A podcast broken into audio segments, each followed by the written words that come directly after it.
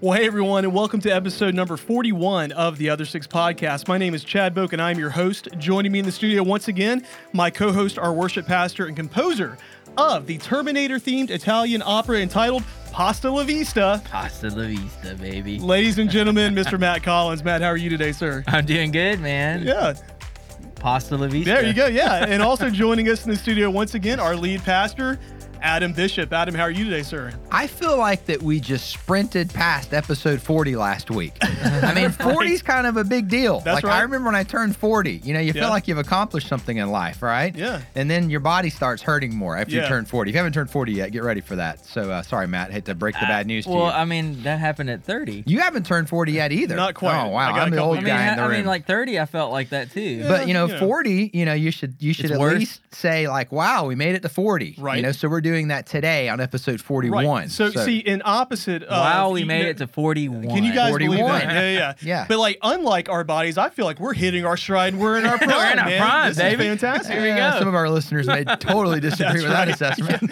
yeah, just leave it in the comments, and uh, yeah, Yeah, yeah, we yeah, yeah. appreciate that. Yeah, but no, no, I'm good. We don't need those comments. I'm on glad that. to be here. yeah, again, well, it's good to see you. Do you guys have a have a good weekend? I mean, summer is like officially here. Like things are in full is swing. Hot. Yeah, yeah It a is little hot. warm The outside. heat has Hot. arrived. It is Yeah. here. The heat has arrived. We had a great weekend. We had a candidate in town that we're looking to add to our team. So Yeah. the three of us kind of spent time with with him and, and his wife and Yeah. went to dinner and lunch and showed him around the, yeah, Mhm. the real area, exciting. showed him around Montgomery, Pike Road, the Yeah. church, Yeah. Yeah. all things Vaughn Forest. So Yeah. Uh, that kind of you know consumed the weekend f- um, from that perspective. But yeah, other than that, Yeah. also had some fun hanging out with the boys. I actually swam in the pool a little bit with the boys this weekend. Nice. Okay. We had a really killer game of horse in the pool. so you know the goal it's tricky because it floats, which means it moves. Okay. So um, you know we played horse, and um, I was down to like an S. Uh, so we knocked out Sam, we knocked out Henry, and then it was just me and Jacob. You and Jacob for the So huh? they were placing bets, and they all well, not really. We don't encourage that type of behavior in my home, but like who would they thought would win, and they start talking trash that like I'm not going to beat Jacob. Uh oh. I'm like, step back, boys, and let Dad show you how it's done. Right, right, right. I whipped him. so uh, I whipped him, no mercy. So uh, Well, you know, so do you do you kind of sense that there's a day coming where you won't be able to quite uh, beat him in a sport, or you think, oh no no no, no, Dad's that, gonna- that day's a long time from Okay. now. So no, absolutely not. No, Not we, we got 40. to you got to regulate some things like- and make sure we keep everybody in their place, Chad. Yeah. So no, we, we had some. It's it gets competitive, man.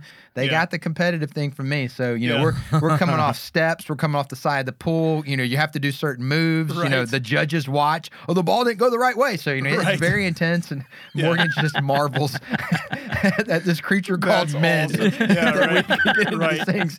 So no, it was great. We had a good time and we enjoyed having uh, the candidate in town. And Yeah. so hopefully we'll have some news to share about that Yeah, in the coming super weeks. guy. So yeah, Yeah. good Yeah. weekend. Yeah, uh, so this past weekend, uh, one of Christy's coworkers got married down in Andalusia. If you don't know where Okay. that is, about two hours away. I don't. And the wedding was at 6:30 on a Saturday evening, and I'm just like, you know, like Christy, you know, I can't, you know, I can't. Sunday, I got stuff to do, and she's like, well, I'll take Ava with me down there, and of course. Ava is all princesses and rainbows. She is she is pure, you know, girl, you know. And so she's like, "Yes, mom, let's go to this wedding. It'll be wonderful. This- This, fairy tale, yeah." and so Lena stayed at home with me, and we ate like pizza and wings and watched uh, TV, and it was uh, good so one. yeah. So we got to spend some good Was that time. Ava's first wedding ever going to? Uh, yes, I believe it All might right, have been. so- yeah. I've never taken my children to a wedding. Okay. I'm quite sure they would Right. disrupt the entire occasion. Right. The first wedding I ever went to, I was probably in the second or third grade. It was at our church that I grew up in. And we went to the wedding. And right before the wedding was about to start, the minister, who happened to be the father uh-huh. of the bride, Okay. came out and said, I'm really sorry there's not going to be a wedding today. They've decided not to get married. What? Oh, yeah. And then he said, "But we've got all this food in the fellowship hall. If you guys want to still come eat it."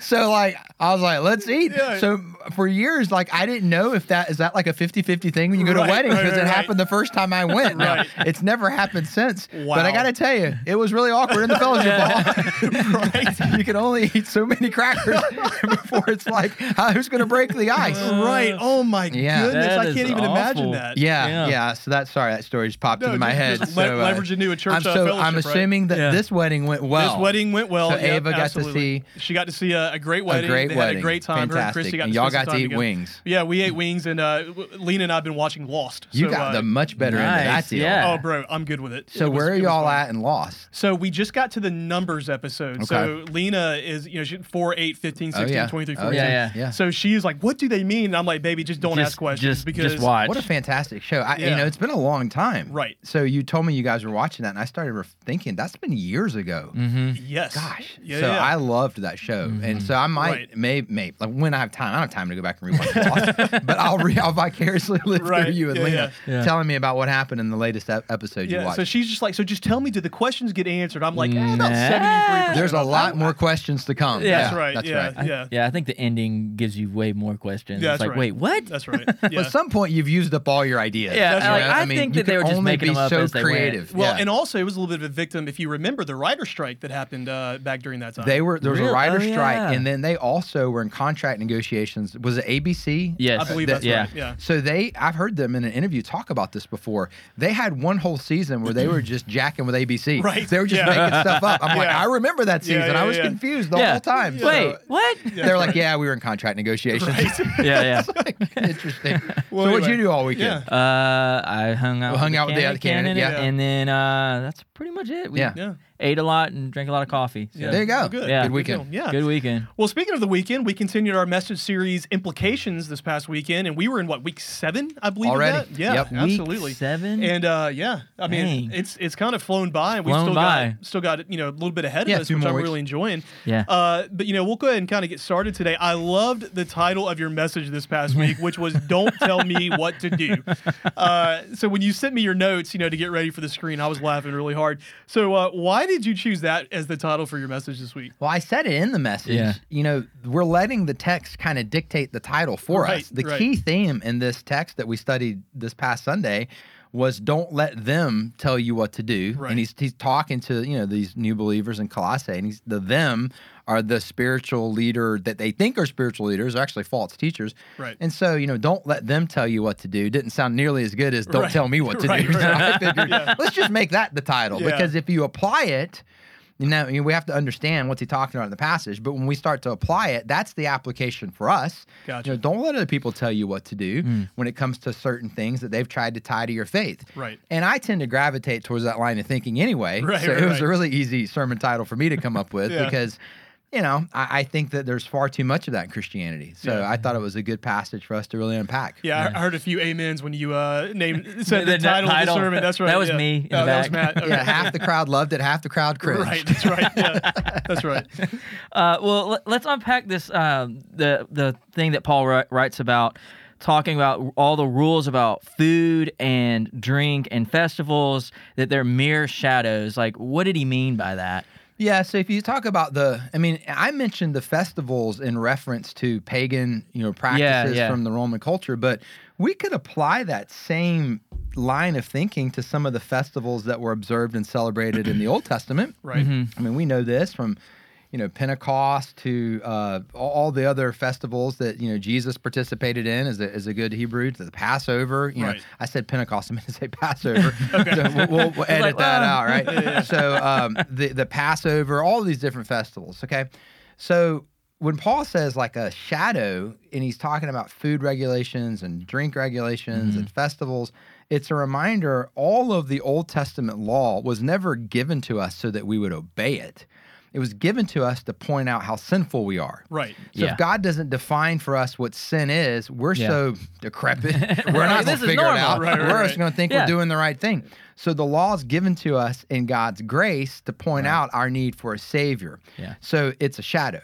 This isn't the real thing. Right. This is pointing us to the person who will fulfill the law. That Mm-hmm. person is Jesus Christ. So you're ma- when you make the law the point, you've missed the point. Right. And so Paul's language there to communicate that point is shadow. I- It's not the real thing. It's a shadow. The real thing is Jesus. Yeah. Gotcha. Is, isn't it interesting, you know, what you just said there? You know, the arrogance of man. God gives these rules, and they thought they could do it. They mm-hmm. thought that they could follow it, and, and even to the point of They made the more Pharisees rules. made more rules. Yeah, they made more that. rules to do. But I think that's such a good point that like the the point of all that was to show that there was no way we were ever going to be able to live up to that, but that God you know sent us a savior in the form of Jesus. Yeah, and obedience to the laws was a big deal. Yeah. So, you know, yes, God called them to obedience, but unless you see how many times you fail, you're not going to be able to realize your need for a savior. Right. You know, so as you're living that out in real time, maybe some people got that message sooner than others. Right. We have the entire Bible, and it's easier for us to draw that conclusion. Sure. You know, if we had been living at that time, you know, we would have probably been doing our best to keep those laws too. Right, and we would have needed Paul to point it out to us. Right, so right. Here we are. So you know, uh, one of the things you talked about for so long, I feel like the world has looked at the church as this great killjoy. You know, all of these rules: don't do this, don't do that. You know, we hear it all the time, and that's kind of the perception I feel uh, in our culture today. uh, And really, for the last hundreds of years, that the church is the ones making the rules and telling you what to do and what not to do. But what we talked about yesterday is that Paul's telling the church in Colossae, you know, don't tell, don't let those folks tell you what to do. So help me reconcile the fact that there are things we should not do. There are things that are sin, but we shouldn't let folks tell us what to do. Help, help me figure that out. Well, for far too long, Christianity has not been characterized as people who are saved by grace. Hmm. So it's a lack of understanding of grace. Like that's the foundational challenge that then permeates itself out into everything else. So if we recognize we've been saved by grace and now we've been called to actually live that way, what does grace do? Grace actually raises the bar. Grace is a much higher standard than the law. Yeah. And this is what Jesus kept trying to help the Pharisees understand. Like Jesus would say, You've heard it said, you know, an eye for an eye. Mm-hmm. But I say, you got to love your neighbor. Okay. Well, if Christians were known as people who really love their neighbors, Jesus then takes it further in another part where he's like, hey, don't just tolerate your enemies. Don't just accept your enemies. Pray for your enemies. Right. Well, that's a hard one to follow. Jesus says, You've heard it said, you know, if you commit adultery, I'm telling you, if you've lusted in your heart. So, what Jesus is doing when he's teaching is he's taken what we were given in the Old Testament and he is now communicating a new way. Hmm. He's going to follow through with that with his death and burial and resurrection. But we now live under this new way, the new Right. covenant, as people who have been saved by grace and marked by grace. Therefore, if we're supposed to live the way Jesus told us to live, shouldn't that then be our reputation? Right. We're the people who love our enemies. We pray for our enemies. Hmm. We care more about what's going on inside our hearts than the external that we let everybody else see. Right. Well, we know that's not the testimony of Christians. Right. We know that's not the testimony of churches. And that's the unfortunate part because that false testimony is what's given a lot of people the wrong impression about Jesus, the mm-hmm. wrong impression about God. And so you say a cosmic killjoy Right, or right, what right. Christians are known for, or what churches are known for. We've earned that reputation. Yeah. But it's one that we have to work really hard now to undo with the people that we interact with. You can't change everything about the past. You can't change everything about mistakes that, that you know that have led us here. Right. But you can be that person in someone else's life. Hmm. You know, the person that they may look to and go, you know, I don't believe like you. I don't understand everything. I don't understand why you think the way you do, but I can't deny how much you love me. Right. I can't deny the way you accept me. I can't deny the way you care for me. And and if we are people who are known by that, that's the best shot we have of maybe undoing some of that reputation that Yeah. you speak of. Yeah. So why why do you think for so long, you know, uh, some of these leaders, you know, that there was this perception that people acted that way? Do you think it was a control thing, or like what what do you think about that? Why did it why did that come about that way? Was it a legalism thing? Was it a follow the rules thing? What are your thoughts on Yeah, that? Yeah, there's a lot of things to unpack there. Sure. So, you know, I- maybe we could do a whole podcast Okay, just on that for sure. question, but I'll take a shot at it. I think part of what you said has always been the case. I mean, this is what we see Paul say in the passage. He says, I understand the appeal of this. Sure. So that appeal has been there from the first century. Gotcha. So th- this is not a new phenomenon, all right? So this is something that Christians for thousands of years have struggled with. We, we tend to lean back into our religiosity, lean back into our works. Saved by grace, thank you, Jesus. I'll take it from here. So Right. now it's Yeah. about my works and how Yeah. I do it. Yeah, yeah. So I think that's part of it. I think the other part of it, maybe a little bit more recent, which is hard to believe it's 2022. Hmm. So I read something the other day that said there's the same amount of years from 2022 to 1970 as from 1970 to 1918. Oh, And that didn't sound right, but it's actually true. oh, Okay. so, you know, sometimes we say 50 years ago. Well, maybe we need to say like 75 years Yeah, ago, no 80 yeah. years ago. So if it's 2022, this may be in the last 60 to 70 years. Okay. Up until that point, I'm oversimplifying things. Give me some grace here. Sure. You could make the argument that a lot of American culture was aligned with a Judeo Christian ethic Sure. Mm. The Scopes monkey trial, if you want to go back and study that. Yeah. It's the first time that evolution was allowed to be taught in schools. That's actually a lot of historians mark as the line of demarcation where this Judeo Christian ethic began to separate from culture at large. Gotcha. Mm-hmm. So now you've got this separation happening, and then there's the sexual revolution of the 60s, and there's, you know, all the things that begin to happen. I think one of the, you know, counter punches in the church, so to speak, was to double down on more rules Yeah. Yeah. we got to Yeah. keep this thing from getting out of control Okay. you know so i do think that's where the control thing came in Sure. Hmm. and the unfortunate part of that was a whole generation of people that were growing up in that who are now in their 50s and 60s didn't want to have anything to do with the church mm. because that was kind of the norm of the church Right. Yeah. now what's interesting about that is it's in that environment that the jesus people movement started out in california Yeah. Yeah. so you can now look Greg Laurie, Larry Osborne. There's all these great spiritual leaders that are in their 50s or 60s that came to faith in Jesus Christ in California. The Calvary Chapel movement that started. Yeah. So mm-hmm. you know it wasn't all bad. There was actually some really good things Yeah. that came out of that season that were the exact opposite. So you Hmm. know the great thing about the Jesus people movement is they're all had long hair, like Right. nobody's wearing a tie, Right. But they're you know crazy in love with Jesus, you know. So they they've shed all of the religiosity off of that and reclaimed the simplicity of faith. So even as you study like what kind of got us to here, it's not like it was all bad. There was Yeah. also a lot of good that was Yeah. happening along Yeah. the way. But I think that control thing is very appealing. It, it's appealing to us in our own lives to mm. think we have a sense of control. Right. And it's certainly t- a temptation for people to then, who are in leadership positions, try to control others. Yeah. Yeah. And if they can try to control others, then somehow in a you know warped way that helps them keep their leadership. Well, yeah, you mm, know, and we, and we knock the Pharisees for all the rules they have, but then you look at the church, you know, pre-Reformation, you know, all of that. I mean, it, it was a control thing, and they were trying Yeah. to do everything they can to keep these people in line with all of these rules. Yeah, yeah. It was like rules to help them not break the rules. Right. Yeah. Well, and just to tell them what to do. Yeah, Because they, they yeah. were in charge. Well, yeah. and they thought they were doing a good job. Like, Sure. hey, you can't do this on your own. So here's a rule. Right. To, you know. exactly. Um. So, how do we know what we should and shouldn't do? Uh, like, is there a list somewhere at all? And if there is, is that fair? Or if there is there if there isn't, is that fair?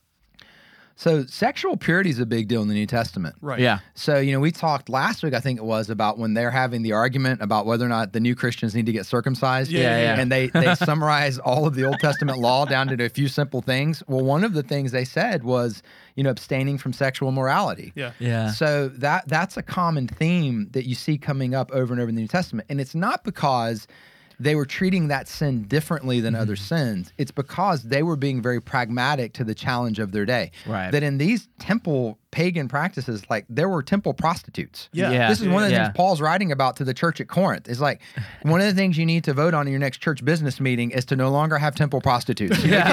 it's like, all right, That's that a- agenda, that's a agenda item number three. Yeah. So this was a very real, practical challenge. Yeah. That these new Christians are like, okay, I, Yeah, I guess may- that's not something I'm new. supposed to maybe do that's now. a, maybe that's a bad thing. I So don't know. you know, now it begs the question, why? Yeah. Hmm. Why?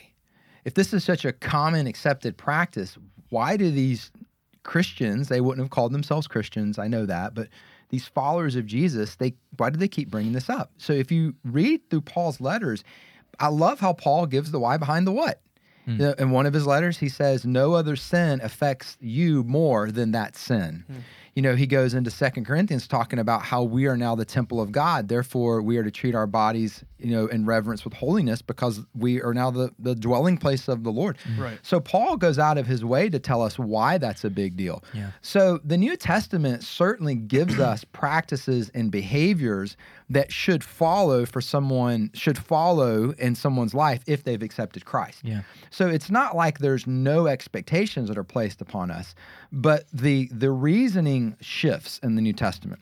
So whereas in the Old Testament, it's basically like here are the rules, you know, shut up and do them. All right. So there's you know, you know, in the New Testament, it's No like here's here's you know what you should aim for. You know, abstain from sexual Yeah. morality. Here's why. Yeah. Yeah. Yeah. And so in the New Testament, we're given why.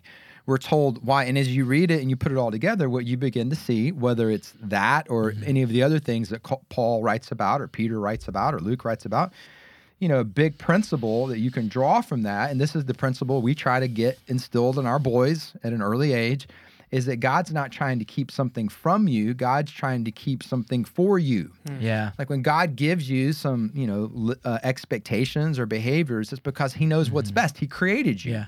And so it, the, the heart behind it is a little bit more easy to notice in the New mm-hmm. Testament than it is in the Old Testament. Yeah, yeah. I, I, I, I, I can't remember who said this, but it was like, here's the rules, and it's to keep you out of the road so you don't get hit by a car. Right. Yeah. Yeah. Yeah. yeah. Guardrails. Got Well, it. even like we talked about earlier, where Jesus is saying, like, you know, lust in your heart. Yeah. You know, so there, there's all these things in the New Testament. They're, they're clearly, you know, Yeah. said, and, Yeah. and and we should submit ourselves Right. to that. Right. I think the part of the message that I was, you know, really focusing on yesterday is all the stuff people add to it. Right. Hmm. Yeah. No, but if it's in the New Testament, you got to pay attention to it. Right. it. Right. Yeah, and you know it's kind of funny because I know in Galatians five, like Paul lists the fruit of the spirits, and before that he he talks about I call it the vegetables of the flesh, you know, just opposite of the fruit of the spirit, right? Vegetables. There you go. And, Yeah. uh, and Puns of the 'cause- 'cause day. pe- people are obviously asking him for a list, and what he says is like the stuff that's not good. It's obvious. Like the Holy Spirit lives in you. It's obvious what you shouldn't do. And he lists things, you know, like being deceitful, you know, witchcraft, I think is one, you know, sexual immorality, all that kind of stuff. And so, you know, there's guidance there, but like what it seems to me that Paul is saying is like aim for the good things and you know because the Holy Spirit who lives in you, mm-hmm. you know the stuff you shouldn't do. the the pro the the process and the progress of spiritual growth is that your desires begin to align more with the things of the Lord. Mm-hmm. Yeah. That you're actually th- there's not a desire for those things, but there is a continual battle against the flesh Right. and the old sin nature to take you back to those mm, desires. right. Yeah. But you know that that's the the process of spiritual growth is that if you're growing with the Lord, you know your desires are going to begin to match the Lord's desires. that's not right. all the time, not 24 seven. We Yeah. still got to battle the flesh. Right. But that's the movement. And at a heart level, I begin to the, desire the things of the Lord. Yeah, and to use Matt's guardrail analogy, it's not how close to the edge of the cliff can I get before I go over. It's how far away from the cliff of sin can I get and closer to God. Right. Yeah.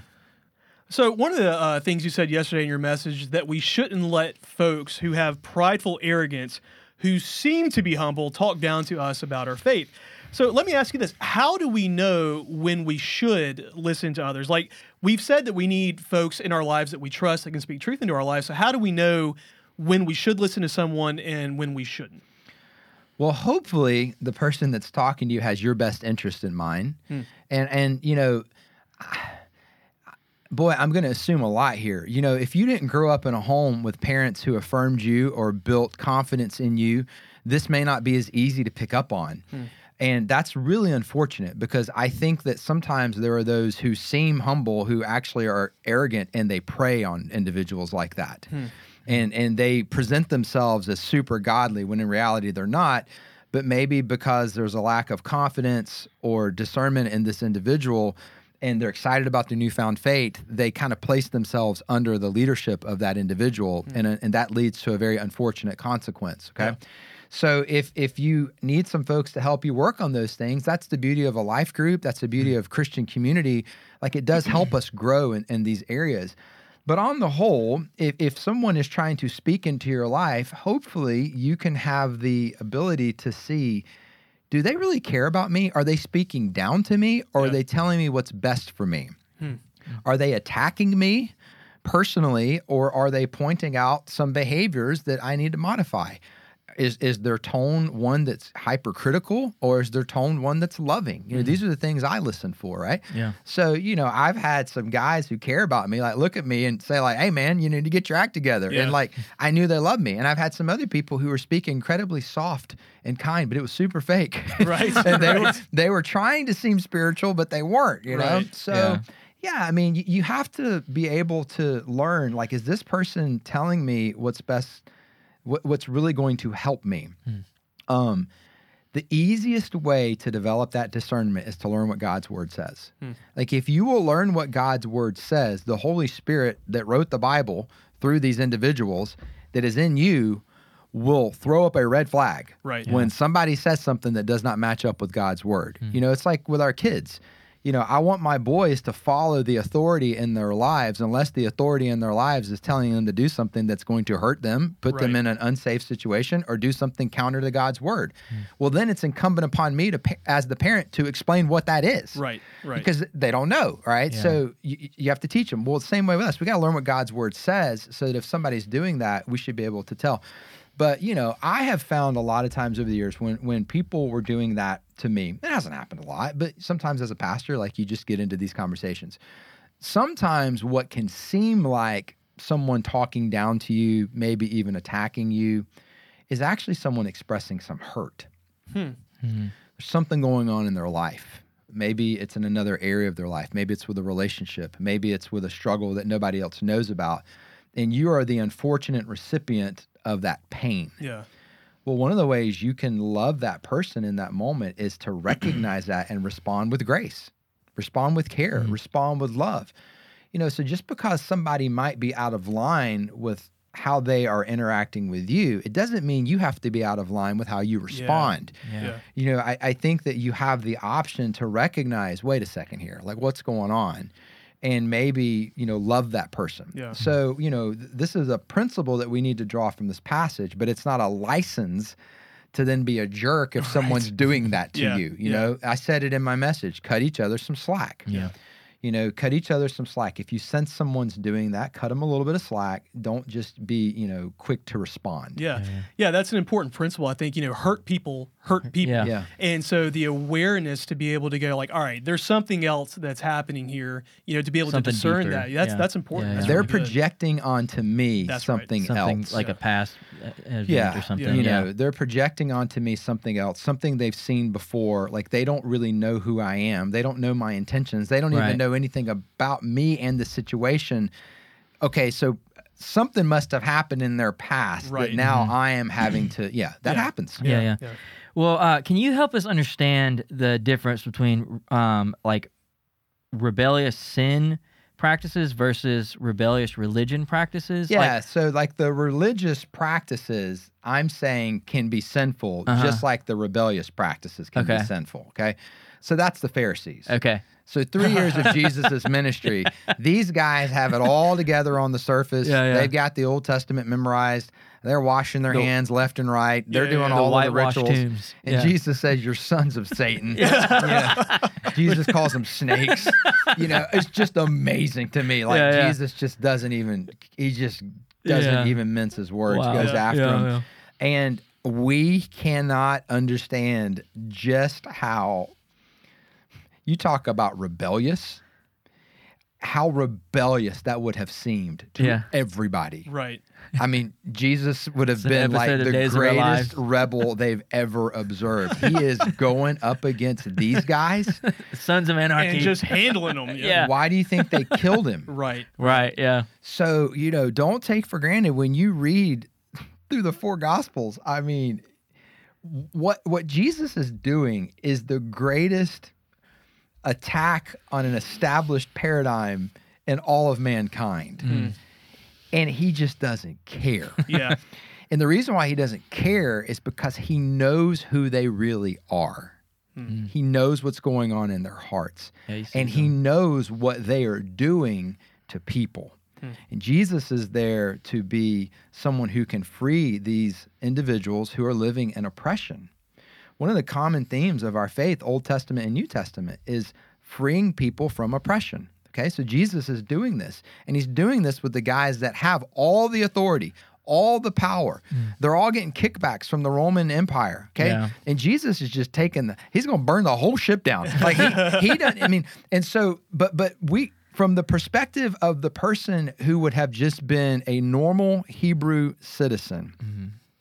They thought that these Pharisees and Sadducees were the ones that God loved, that the mm-hmm. one they're the ones that God had blessed. Right. They were the ones that had a relationship with God, and, and they viewed themselves as unworthy of any of that. Hmm. Yeah. So so that is what I'm talking about when I talk about there are religious sins that are just as bad as rebellious mm-hmm. sins. So fast forward now into the 21st century. There are people who are just like those Pharisees.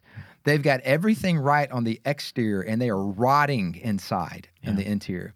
So how do you know? Yeah. Yeah. How do Yeah, you yeah. know who's who, Yeah. right? Yeah. People listening to us right now might say, "Wait a second, Yeah. who these pastors?" Hey, Yeah. hey, So hey. that is the question. Right. It, it's not always one that we can know. You know, sometimes you have sheep that are actually wolves in disguise. Hmm. Sometimes you have shepherds that are actually wolves in disguise. Mm. You know, this is this is not easy discernment. This is not a light topic. This is not something that we approach, you know, with anything other than seriousness. That's You right. know, because people are at stake here. So I'm 22 years in, you know, being a pastor, and uh, you know, I feel like every day I'm still trying to figure out, you know, what that means. Yeah. The moment I think I've got it figured all out, you know, somebody else needs to be the pastor here. You know, so we try to stay humble, we try to learn. Yeah. But I've noticed a few things over the years. How do you discern that? Yeah. Someone that has it all together on the outside, but on the inside. So here's one observation How do people act when they're under pressure or when things don't go right or go well or they don't get their way? It's kind of like a tube of toothpaste. When you squeeze it, what comes out? The toothpaste. Right. So when life applies a little bit of pressure or discomfort, what comes out? What I have noticed about hyper religious people who I would say are riding on the inside is that they do not do well when they don't get their way. Hmm. When they don't get what they want, they drop the gloves. And all of that nice facade that you thought was there, you see what's really there Right. and and and, and they don't even try to hide it and they come after you so it's just a little bit of pressure it's like they didn't get what they wanted and this is the reaction that reaction is a lot worse than what what should warrant you know what Right, should right, be warranted here okay Right. so they don't get what they want another one is is they actually have that same line of thought as it pertains to their relationship with god they see their relationship with God as I'll do my part, now God you do your part.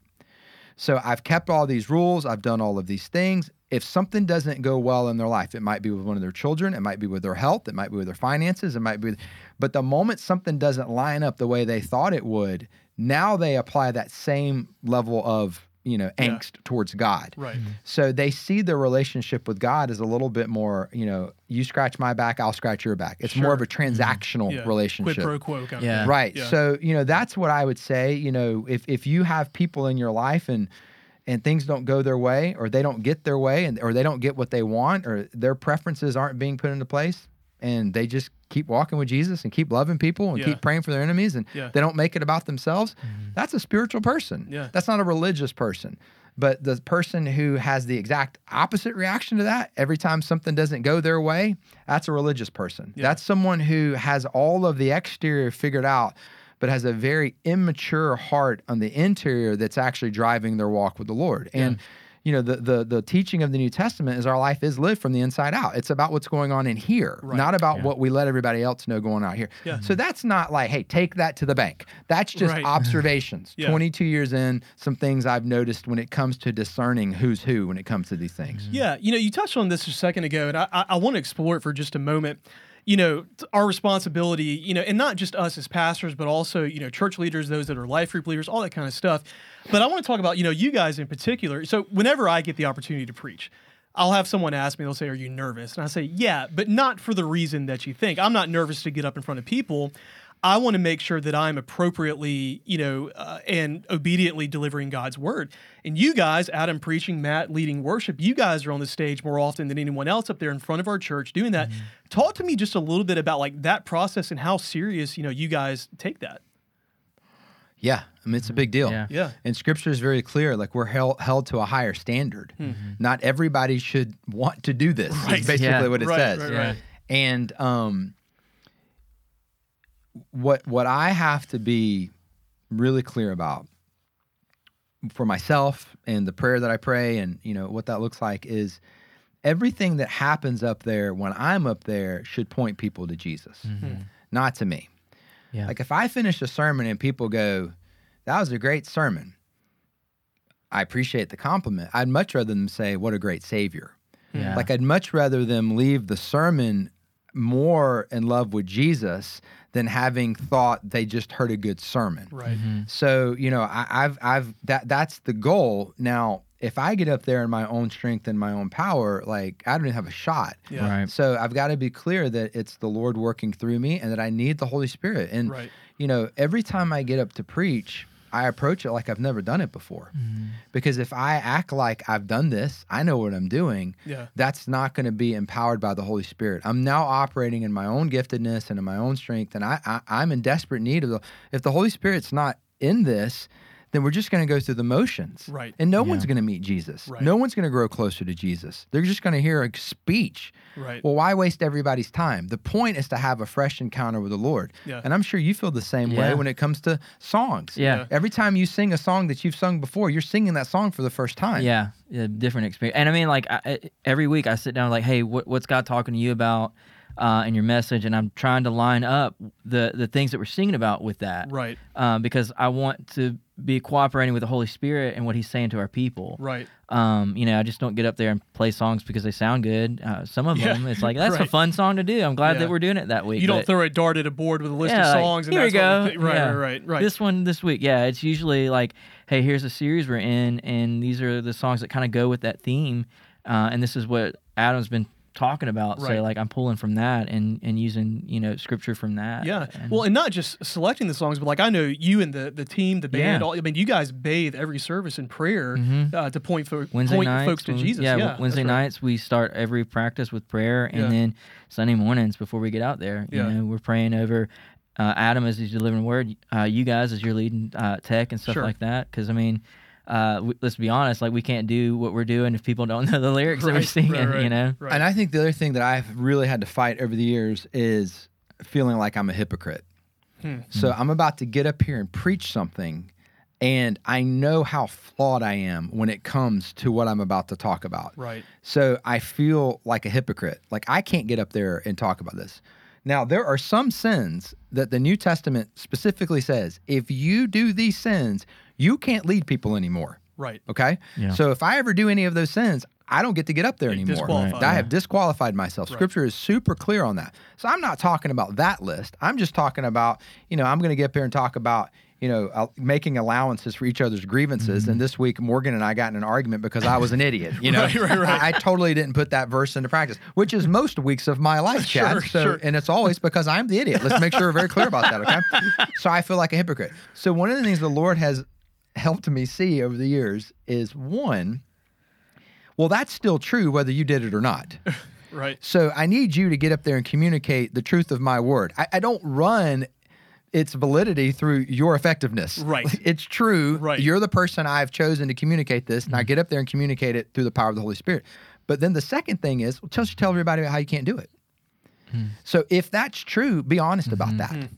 Tell everybody about your failures. Mm-hmm. Right. So, you know, that's how you're not a hypocrite is like get up there and tell people what's true and then tell them how terrible you are at doing it mm-hmm. when you try to do this in your own strength. Right. Yeah. And I kind of feel like I've followed that philosophy in my preaching. And I got lots of examples, sure. you know, and it's not fun to tell people I'm doing a parenting message. Let me tell you where I dropped the ball this week in my parenting. Right. It's not fun to come in here and talk about things and tell y'all, you know, something else I did that that wasn't but but that's what the Lord has led me to do. It's like tell people what my word says through the power of the Holy Spirit and then tell them how terrible you are at doing it when you try to do it in your own strength. Mm-hmm. And if I keep doing that, that's the only way I know how to fight that like hypocrisy. Sure. If I get up there and act like I'm pulling all this stuff off and doing it all great, I'm a fraud. Right. And it's right. pretty Yeah. soon everybody's going to know. Yeah. So Yeah. tell tell people about when when you when you mess up and Yeah. you don't get it right. And that's Right. okay. That's part of what we are talking about yesterday, have an authentic faith. Right. Mm-hmm. Don't worry so much about who you're impressing. Get the real things out. Let's talk about the real things. Because Yeah. as we do that, Yeah. we'll grow closer together and we'll Yeah. grow closer to the Lord. Yeah, that's, the good, whole, you know, his his strength is made perfect in our weakness and Mm-hmm. and again, why community is so important because we help point each other to Jesus. So, you know, talking about that, this is really related. You said that we should always look to Jesus and his strength to fight our old self. My question for you is what does that look like practically in our lives? It's it is putting the power of the Holy Spirit into practice in your life. Okay. So I look to Jesus for his strength. Jesus said, I'm giving you the Holy Spirit. Okay. Mm-hmm. The Holy Spirit is my helper. The Holy Spirit is what dwells within me. And and we talked about this back in our series. It's the most underdeveloped part of most of our walk with the Lord. Sure. And it's actually where we get our strength. Right. It's why a lot of Christians never walk in victory because they are not accessing the power that is available to them through the Holy Spirit. So, you know, if you want resources on that, we did a whole sermon series on that. If you want other resources, you can email me or, you know, and um, one of you guys, like we'll, we'll send you to some books or some different, Yeah. you know, y- learn, grow. You know, the Holy Spirit is is your power source, and so if you want to receive His strength to help you fight off the old self, like it's there. You've just got to take advantage of it. You've got to put it into practice. Right. Uh, so we talked a lot about um, people influencing us in wrong religious ways, but at the end of the day, how do we live at peace with those people um, that have different convictions than we do, um, and not be a the bad guy, Yeah. like just telling somebody, How do we not be the people Paul's writing? yeah, how do we, against? yeah, Yeah. the Yeah. reverse of that, Yeah. A lot of what Paul is telling these new Christians, hey, don't do that. Don't let them tell you what to do. You know, these false teachers were tying that to their faith, whether or not they were actually mm-hmm. regenerated, born Sure. again, Yeah. followers of Jesus. Okay.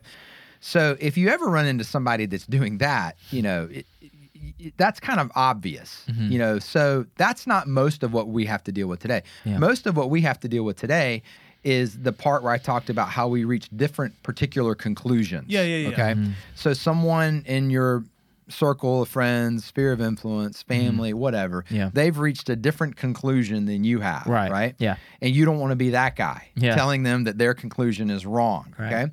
Well, if it's if it's if they're being completely anti-biblical, Mm-hmm. that's different. right?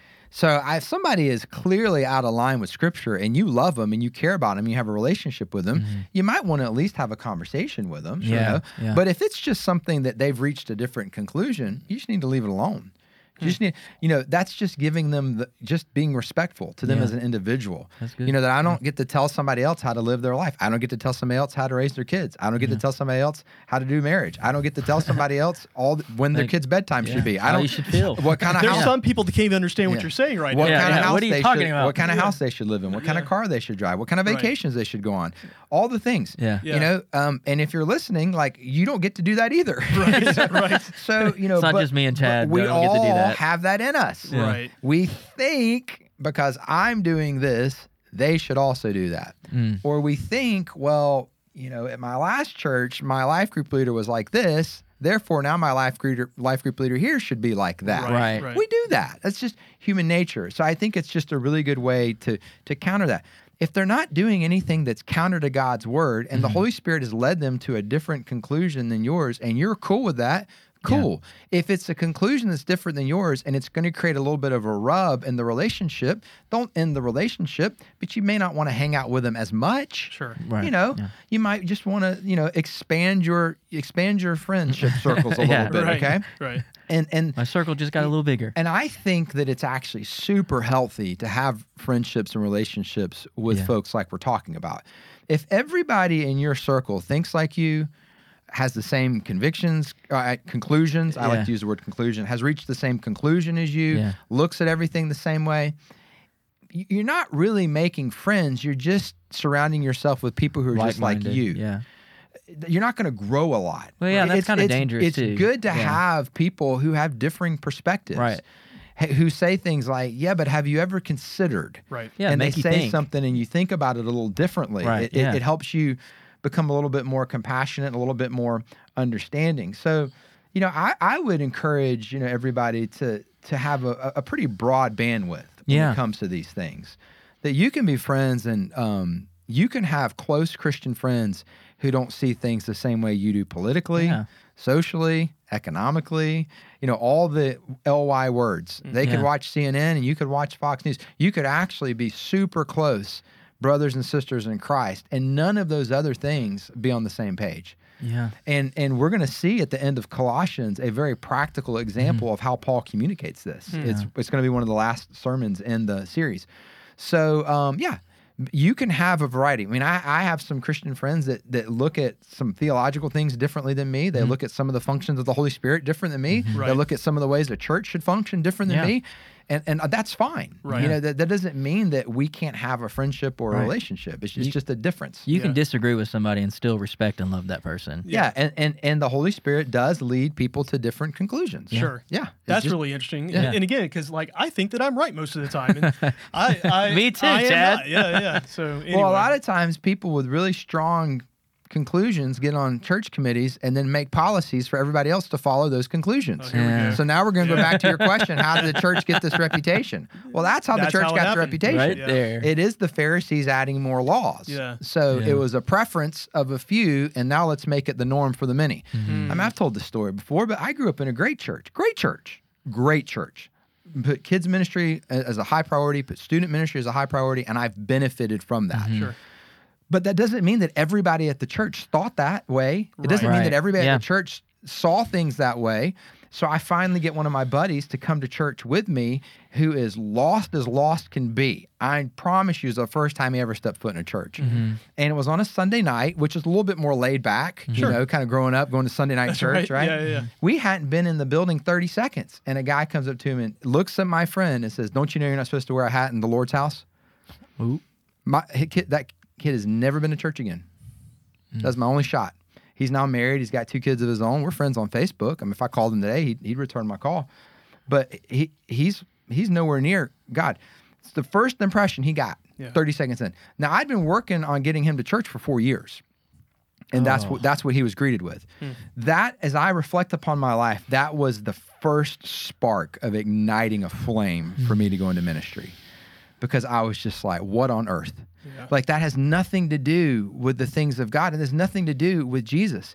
And and and this guy who did that, he honestly thought he was doing the right thing, Mm-hmm. Yeah. telling someone not to wear a hat in he God's wanted to house. honor Yeah. God. Yeah. And I didn't have the heart to tell him that God didn't live and live here. You know, like have you read Second Corinthians? Like the Holy Spirit joined, but you know, I had to be respectful to authority and all that kind of stuff. So, but but like th- that's my point. Is these things really matter? Like if if you you know if somebody walked into our church on a Sunday and they weren't dressed the way that we think they're supposed to be dressed, they didn't look the way that we think they're whatever on earth those statements even mean. Yeah. Right. I mean, who determines how we're supposed to dress? Right. Who determines what we're supposed to look like? Mm-hmm. Somebody, and then it permeates into a culture. Well, if somebody counter to that enters into our community of faith, how do we respond? Mm. How do we react?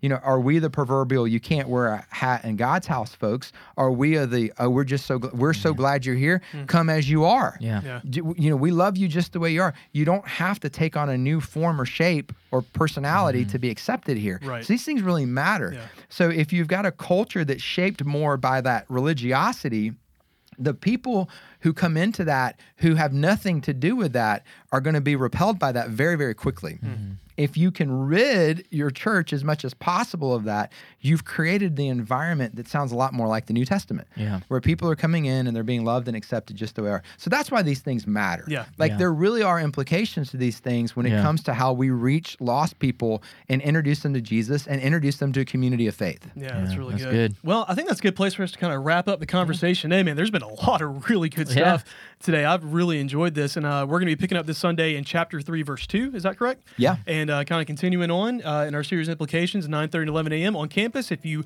are traveling for some reason, make sure you tune in online. Uh, thank you so much for joining us today. On behalf of Adam Bishop, Matt Collins, Sound Guy Harley, and myself, we hope you have a wonderful day, and we will see you next time.